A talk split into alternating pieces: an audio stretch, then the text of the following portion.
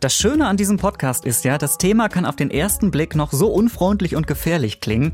Durch den Blick auf die Tierwelt dann wird's irgendwie doch lustig, aufregend oder einfach nur faszinierend. Und vielleicht geht's euch auf den ersten Blick heute auch so, dass ihr, als ihr diese neue Podcast-Folge gesehen habt, gedacht habt, oh, uh, das wird irgendwie gefährlich oder blutrünstig. Danach kann man vielleicht nächtelang nicht schlafen, ohne Albträume zu bekommen. Aber ich kann euch versprechen, selbst beim Thema, wie die Tiere drohen, werdet ihr nicht zittern, sondern einfach staunen. Dafür sorgt vor allem der Mann, der am Ende meiner Leitung heute hier sitzt. Hallo Mario. Ja, hallo Daniel. Wir reden heute übers Einschüchtern, übers Drohen.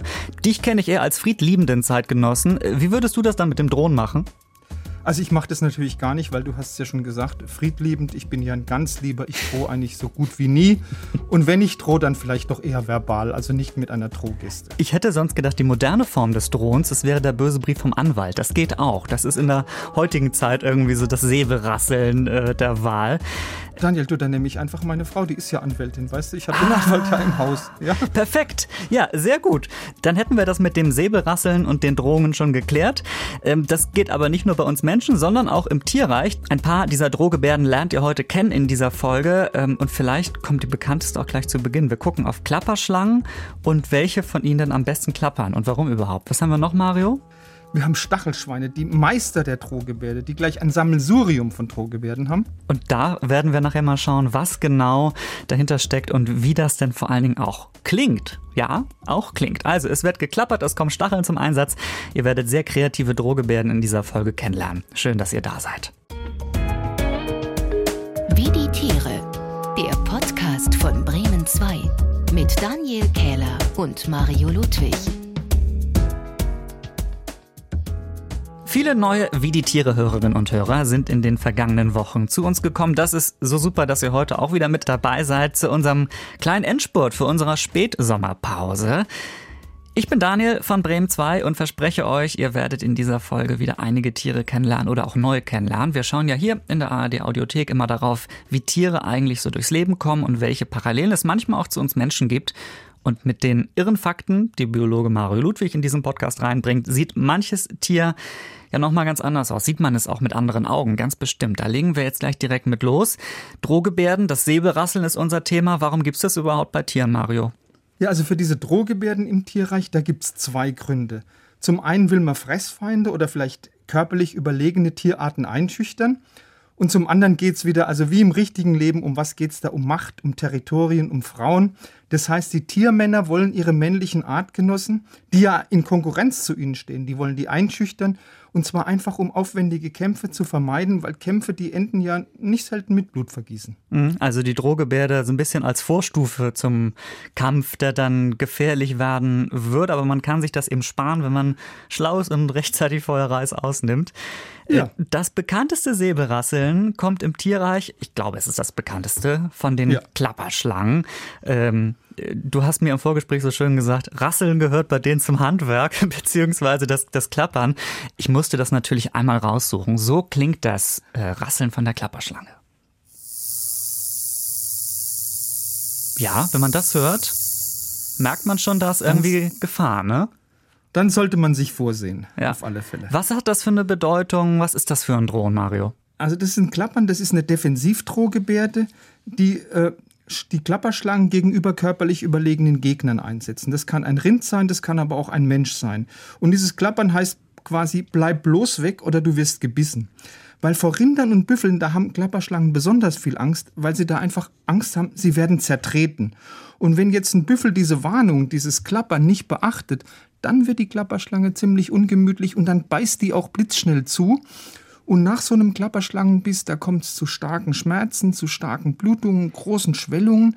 Und oft wird auch das Gewebe um den Biss rum, im Bissbereich zerstört. Es kommt dann zu Lähmungen von den Armen und den Beinen. Und wenn jetzt die Atemmuskulatur von diesen Lähmungen betroffen ist, dann kann das zum Tod führen. Also in den U S A sterben jährlich so fünfzehn Menschen im Schnitt am Biss von einer Texas-Klapperschlange oder von anderen Klapperschlangenarten. Also durchaus berechtigt die Warnung, kann man sagen. Ja. Wie macht ihr das mit dem Klappern? Also sie klappert mit so einer speziellen Rassel, die am Schwanzende von der Klapperschlange ist.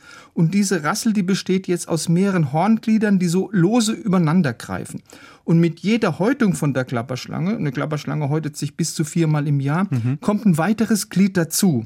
Aber weil jetzt ältere Teile von der Rassel oft abbrechen, da kann man jetzt nicht wie bei den Jahresringen von einem Baum von der Anzahl der Hornglieder auch auf das Alter der Schlange schließen. Also du kannst nicht die Klapper, die, die Klapper der Klapperschlange angucken und kannst sagen, die ist siebenundzwanzig Jahre alt. Das ich, funktioniert ich nicht. Ich hätte sonst gedacht, dass automatisch ältere Schlangen irgendwie vielleicht auch besser oder lauter klappern als junge, aber das ist dann eben wohl nicht so. Äh, außer, dass die vielleicht mehr Erfahrung haben, mehr Rhythmusgefühl. Ja, die haben den Rhythmus im Blut, im ja, kalten Blut. Ja, genau. genau. Bleiben wir bei der mehr oder weniger sympathischen Welt der Schlangen. Du hast mhm. mir äh, auch schon gesagt, wir, wir müssen da noch ein bisschen weiter gucken, und zwar auch auf andere Schlangen, auf Kobras. Die haben andere Drohgebärden als Klapperschlangen, aber hoffentlich trotzdem beeindruckend.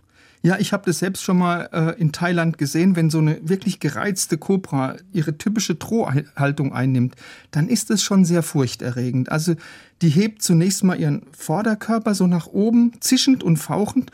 Sie hebt ihn so hoch, dass sie auf Augenhöhe ihres Gegners ist. Ja, dann spreizt sie ihr Nackenschild, dadurch will sie für ihre Feinde größer erscheinen, und der Kopf ist immer zum Angriff bereit. Und eins ist klar: Die ist sehr wendig, die hat sehr lange Giftzähne, die hat ein sehr wirksames Nervengift. Und deshalb gehören Kobras natürlich zu den gefährlichsten Giftschlangen, die wir überhaupt kennen. Da kommt also, also auch einiges zusammen bei ihr. Sie ist giftig, sie hat aber auch dieses ja, Täuschungsmanöver schon, so wenn sie so tut, äh, sie sei größer. Ähm, haben Tierarten verschiedene Drohgebärden auf Lager? Gibt es da teils noch mehr Möglichkeiten pro Tier? Ja, ich habe es ja vorhin schon gesagt, Stachelschweine, die haben da ein ganz reiches Repertoire. Okay. Das sind sowas wie die Meister der Drohgebärde. Also wenn sich jetzt ein Stachelschwein bedroht fühlt, sagen wir von einem Löwen, dann richtet es zunächst mal seine Stacheln drohend aus. Dadurch verdoppelt sich natürlich sein Umfang. Dann stampft es auch noch wütend mit den Füßen, es knirscht mit den Zähnen, es faucht und es knurrt. Und als ob das alles nicht genügen würde, rasselt es auch noch mit seinen Schwanzstacheln. Das sind Stacheln, die werden bis zu vierzig Zentimeter lang, und das sind umgewandelte Haare. Mhm. Und an der Schwanzspitze, da sind einige hohle Stacheln. Und wenn die bei der Erregung geschüttelt werden, dann ist das so ein rasselndes Geräusch, ähnlich jetzt wie bei, äh, wie bei der Klapperschlange. Und deshalb werden diese Spezialstacheln auch Rasselbecher genannt. Man könnte meinen, die wäre mit der Klapperschlange verwandt, die Stachelschweinfamilie irgendwie, ne? Ich habe dazu eine Aufnahme gefunden, die ganz alt ist, aus den sechzigern, aus dem Archiv des Museums für Naturkunde Berlin. In nicht so einer guten Qualität, aber da hört man dieses Rasseln auch sehr gut.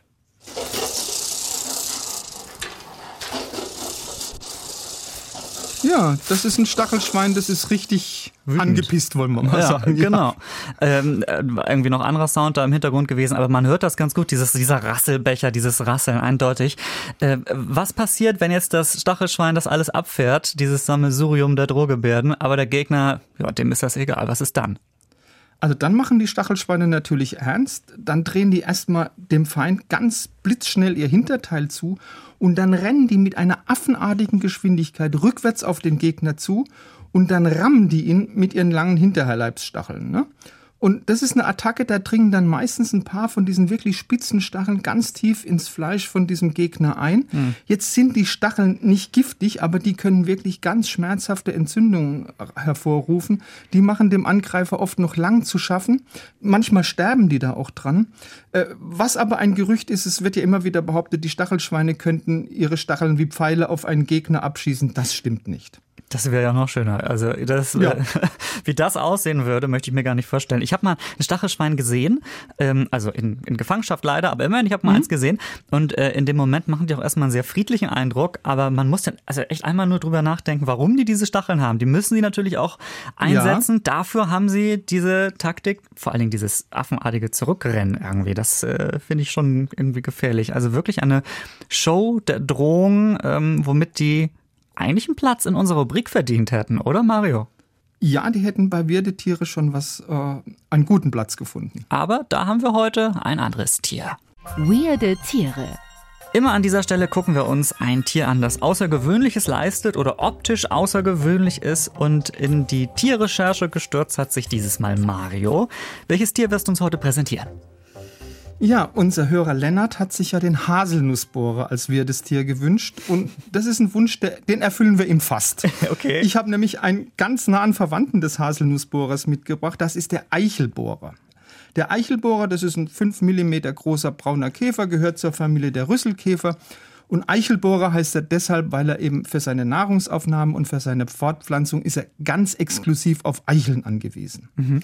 Er hat so einen elefantenartigen Saugrüssel, also wie so einen Elefantenrüssel, und den kann er als Bohrer einsetzen.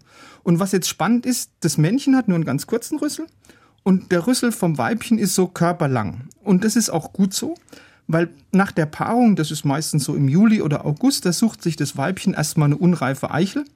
Und dann nimmt die diesen langen Rüssel zur Hand und an dessen Spitze sind so ganz winzige, aber rasiermesserscharfe Zähne. Und da bohrt die, und das sagt ja der Name schon, ein Loch in die Eichel. Und wenn das Bohrloch fertig ist, dann stillt das Weibchen als erstes mal seinen Hunger. Weil die Bohrerei war ja ziemlich anstrengend. Ja, klar. Und dann hat sie ja diesen langen Saugrüssel und da gibt es eine schöne Portion von den Fetten, die in der Eichel drin sind, den größten Teil der Nährstoffe, den lässt aber das Weibchen in der Eichel. Und auch das hat einen guten Grund, weil diese in der Eichel enthaltenen Proteine, die Fette, die Kohlenhydrate, das ist die Nahrungsgrundlage später mal für den eigenen Nachwuchs. Weil wenn das Weibchen sich jetzt den Bauch vollgeschlagen hat, dann setzt ein einziges Ei mitten in diese aufgebohrte Eichel. Nein, und dann da rein. Und dann rein. Und dann versiegelt das Weibchen das Bohrloch mit einem Pfropfen, den es, und jetzt man höre und staune, aus dem eigenen Kot bildet. Ach toll. Und nach vierzehn Tagen schlüpft dann aus dem Ei so eine weiße, beinlose Larve und die fängt jetzt soft, sofort damit an, die Eichel quasi von innen auszufressen. Oh. Und wenn dann die vorgeschädigten Eicheln im Herbst vom Baum fallen, dann ist das für die Larven das Zeichen, so jetzt muss ich meine nährstoffreiche Unterkunft verlassen und ich gehe zur äh, Überwinterung schön in den Boden, grabe mich dort tief ein, weil dort findet dann auch die Verpuppung statt. Und im Frühjahr kommen dann die erwachsenen Käfer aus der Puppenhülle raus, buddeln sich an die Erdoberfläche, da ernähren sie sich von Eichen, von den Blättern von Eichen mhm. und von anderen Bäumen und jetzt geht der Kreislauf wieder von vorne los. Und wenn du dir ein Bild von so einem Eichelbohrer mal anguckst, der sieht einfach toll aus. Musst du uns bedingt bei Instagram reinstellen. Ja, gucke ich mal. Aber was ich schön finde, ist, dass diese, also es ist ja die Larve des, des Käfers, die wird direkt in ihr Futter reingesetzt. Das finde ich auch eine sehr schöne ja. Vorstellung. Ähm, eine Futterwiege sozusagen. Ja, genau, stimmt. Also ein, ein schöner Vorschlag, auf den äh, unser Hörer Lennart äh, uns aufmerksam gemacht hat. In diesem Fall haben wir auf den Eichelbohrer geguckt und in der Tat, wenn ihr den auch sehen wollt, ich gucke nachher mal, dass ich da ein schönes Bild finde und den auf Instagram poste. Posten kann bei Wie die Tiere. Folgt uns da doch gerne schon mal, dann krabbelt er demnächst äh, durch euer Smartphone und bohrt sich durch. So. Und, und legt dann da die Larve rein, so wie auch immer. Auch ein Ei. Ja, ja, genau. Also schreibt uns gerne auch eure Vorschläge. Wir haben gerade, das muss ich einmal ganz kurz sagen, total viele Vorschläge von euch auf Lager. Total super, danke dafür. Aber die müssen wir natürlich nach und nach abarbeiten. Also wundert euch nicht, wenn es vielleicht ein bisschen dauert. Aber es wird passieren, wir werden auch euren Vorschlag zu dieser Folge versuchen dazuzunehmen oder zu den nächsten Folgen dazuzunehmen. Das machen wir sehr gerne und freuen uns da auf eure Fragen und auf euren Input. Wir haben in dieser Folge schon viel über Drohgebärden gesprochen. Bei der eine Tierart eine andere Tierart versucht einzuschüchtern, also Feinden zu drohen. Wie sieht das jetzt aus, wenn aber ein Rivale eingeschüchtert werden soll, also ein Artgenosse? Da gucken wir jetzt mal drauf. Mario, was für Drohgebärden sind da besonders eindrucksvoll? Also da ist ein richtiger Klassiker, die Brunft von den Rothirschen. Also das ist ein Spektakel, wirkliches Spektakel. Ich habe das mal erlebt, das findet in unseren Wäldern so im September, Oktober statt. Hm. Weil da versuchen die männlichen Rothirsche zunächst mal Weibchen anzulocken. Das sind wirklich so dröhnende Brunftschreie. Aber sie versuchen damit auch lästige männliche Konkurrenz einzuschüchtern und eben zu zeigen, hey, hier bin ich der Platzhirsch. Und es gilt, je kräftiger gebrüllt wird, desto mächtiger ist auch der Schreihals, ja. Und wenn jetzt aber ein Rivale von dieser gebrüllten Machtdemonstration so nicht so ganz beeindruckt ist, dann rückt er dem Platzhirsch nicht nur räumlich, sondern eben auch akustisch auf den Pelz. Die Kontrahenten röhren dann, was das Zeug hält, laufen nebeneinander her und überprüfen dabei immer so aus den Augenwinkeln, wie groß ist denn dieser verdammte Konkurrent da neben mir tatsächlich. Also September, Oktober hast du gesagt, die Zeit beginnt dann äh, ja auch bald wieder. Vielleicht, ja. vielleicht hört ihr das ja auch mal draußen. Das klingt dann so. Wow. Ja, also wenn man das hört, da weiß man schon, da ist auch nicht was los im Wald. Ich glaube, eine Hörerin oder ein Hörer hat uns sogar vor einiger Zeit mal geschrieben, als wir schon mal über Hirsche gesprochen haben, dass sie oder er in der Nähe eines Waldes lebt und das auch immer wieder hört. Das ist schon sehr speziell.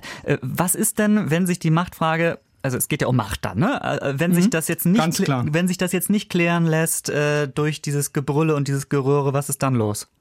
Dann kommt es zum sogenannten Brunftkampf zwischen den Rivalen und da versuchen sich die beiden Gegner mit ihren Geweihen gegenseitig, ähnlich wie so Sumo-Ringer, mit aller Gewalt aus dem Ring zu drücken.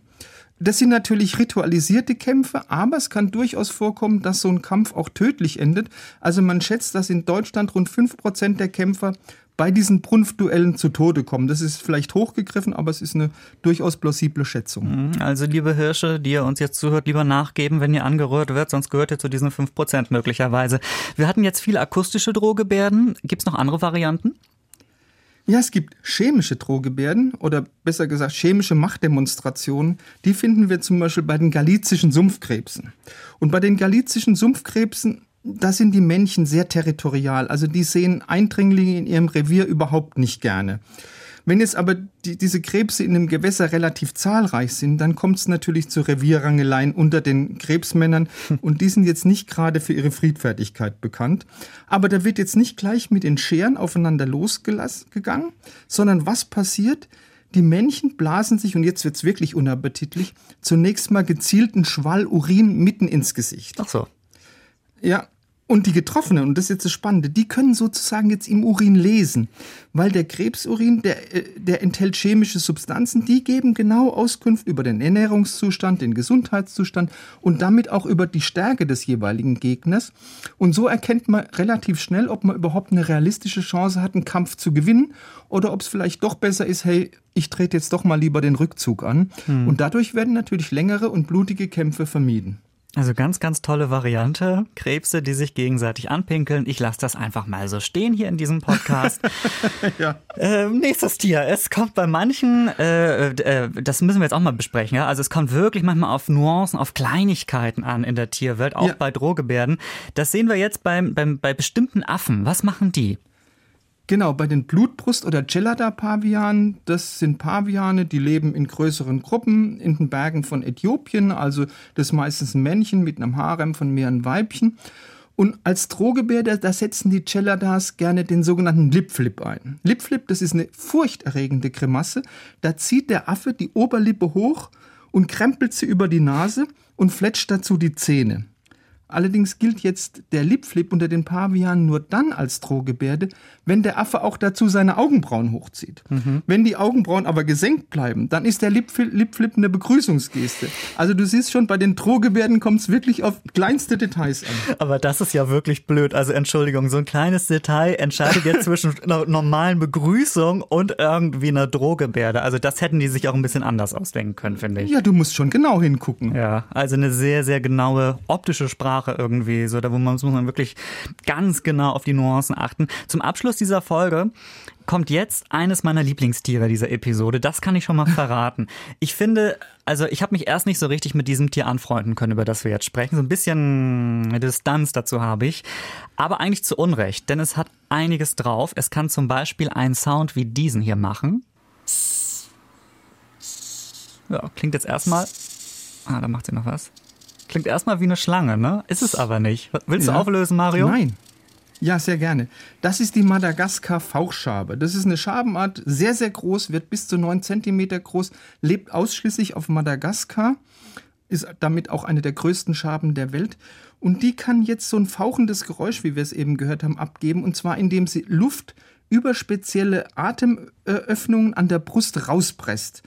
Und alle Schaben fauchen, wenn sie sich bedroht fühlen. Mhm. Die Männchen, die fauchen aber auch noch, um Rivalen abzuschrecken, beim Paarungsvorspiel, und sie fauchen auch beim Sex.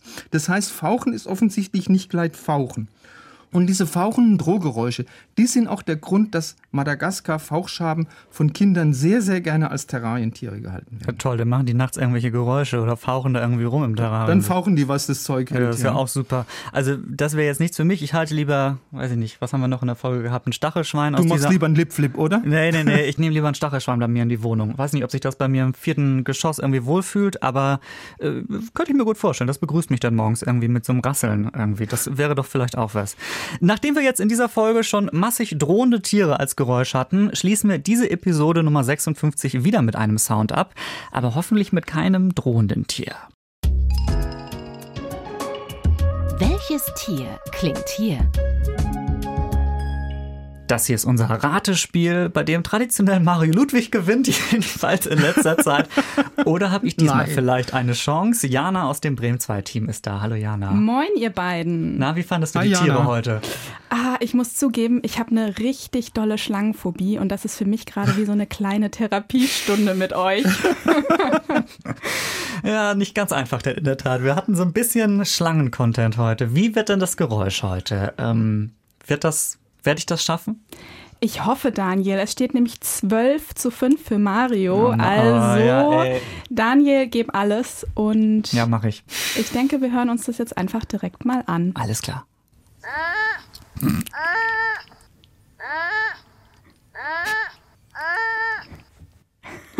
Dieses Geräusch holt mich mega ab. Bevor Mario jetzt wieder fragt, ob es ein Säugetier ist, ist es ein Säugetier? Es ist ein Säugetier. Ist es ein junges Säugetier? Wir wissen es nicht. Wir wissen. Ich würde mal sagen, in seinen besten Jahren vielleicht so ungefähr. Lebt es in Deutschland? Nein, äh, das ist nicht der natürliche Lebensraum, sage ich mal. Das heißt, im Zoo könnte man es vielleicht sehen, schätze ich mal. Genau, genau. Es ist ein Stachelschwein. Nee, aber ähm, es lebt in Süd- und Mittelamerika. Kapibara hattest du schon mal? Das hatte ich schon mal, ja. ja. Ich bringe einfach jedes Mal Kapibara mit. Dann wird ja Daniel immer gewinnen. Ja, ja, Nein, eben. Das geht nicht. Ähm, ähm, in Mittel- und Südamerika. Mhm. Wollt ihr noch ein Tipp?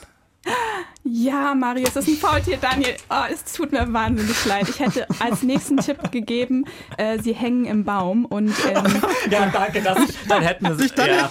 ja, aber ja. ich dachte, ein Faultier ist doch das perfekte Tier jetzt für die letzte Folge, ne? Ich, hätte ich drauf kommen können ja, eigentlich. Dass ich, dass ich euch ein bisschen gönne, mal so ein bisschen abzuhängen im Baum, wie das Faultier. Aber ja. das klang wirklich sehr schön, oder Mario? Hast du das schon mal gehört in freier Natur? Ich habe es noch nie gehört. Ich habe welche in, in Costa Rica gesehen, aber gehört habe ich sie noch nie. Aber so klingen sie oftmals. Ganz, ganz entspannt. Das bin ich jetzt für alle. Ich will nicht wissen, wie ihr klingt in eurer, in eurer Sommerpause. Genauso. Wenn ganz wir im genau. Baum hängen. Ja, ja, ganz genauso. Ja, gut. Also dann notiere ich mal auf meinem Zettel dreizehn zu fünf für den Biologen. Das heißt, wenn ich jetzt richtig rechnen muss, Mario, alle Folgen der nächsten Zeit verlieren. Dann äh, kann ich vielleicht irgendwann wieder mal äh, zum Ende des Jahres oder wie viele Folgen haben wir noch? Das rechnen wir aus bis zur nächsten Ausgabe. Danke, genau. Jana, für dieses sehr passende Geräusch, auch wenn es für mich zu schwer war. Sehr gerne.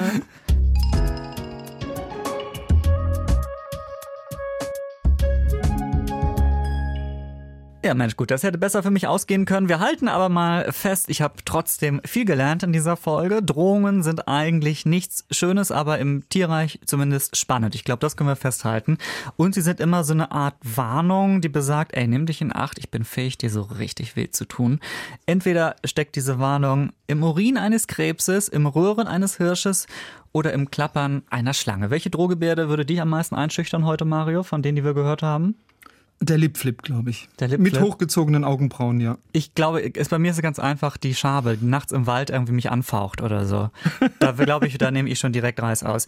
Zum Schluss dieser Folge, lieben Dank an euch da draußen für eure Kommentare und euer Feedback der letzten Tage. Freuen wir uns sehr darüber, wenn ihr uns schreibt. Zum Beispiel haben uns äh, geschrieben Bea, René, Sascha, Martina, Hanna, Sabine und noch einige andere. Danke für eure Nachrichten, egal ob kritische Anmerkungen oder Lob oder Vorschlag. Wird alles gelesen bei uns. Schreibt Schreibt uns gern über Instagram, wie die Tiere heißen wir da, oder geht auf bremen zwei punkt de und nutzt da das Kontaktformular, das kommt auch bei uns an. Oder schreibt eine Postkarte, hat aber noch keiner gemacht bisher. Vielleicht seid ihr da der oder die Erste. So, aus dem Urlaub vielleicht. Äh, ja, und ihr müsst jetzt ganz stark sein, ich habe es ja schon angekündigt, Jana hat es auch schon gesagt, äh, wir hauen ab. Mario geht Murmeltiere in den Bergen streicheln und ich werde Delfine im Atlantik dressieren oder so ähnlich, keine Ahnung, was wir da tun, aber wir machen eine kleine Spätsommerpause. Wir kommen aber wieder, das ist wiederum die gute Nachricht, am zehnten Oktober ist wie die Tiere zurück in der A R D-Audiothek und überall sonst, wo ihr uns gerne hört. Und wenn ihr nicht verpassen wollt, wenn wir wieder da sind, gibt es einen ganz einfachen Trick. Abonniert uns in eurer Podcast-App des Vertrauens. Hört gerne in der Zwischenzeit auch nochmal eine alte Folge nach. Und wenn ihr uns supporten wollt, empfiehlt unseren Podcast an eure Freundinnen und Freunde weiter. Und jetzt sage ich dir, Mario, eine schöne Sommerpause. Habt eine schöne Zeit. Das wünsche ich dir auch und das wünsche ich natürlich auch allen unseren Hörern. So machen wir das. Wir hören uns im Oktober wieder. Bis dann. Ciao, ciao. Wie die Tiere, der Podcast von Bremen zwei. Alle Folgen in der A R D-Audiothek.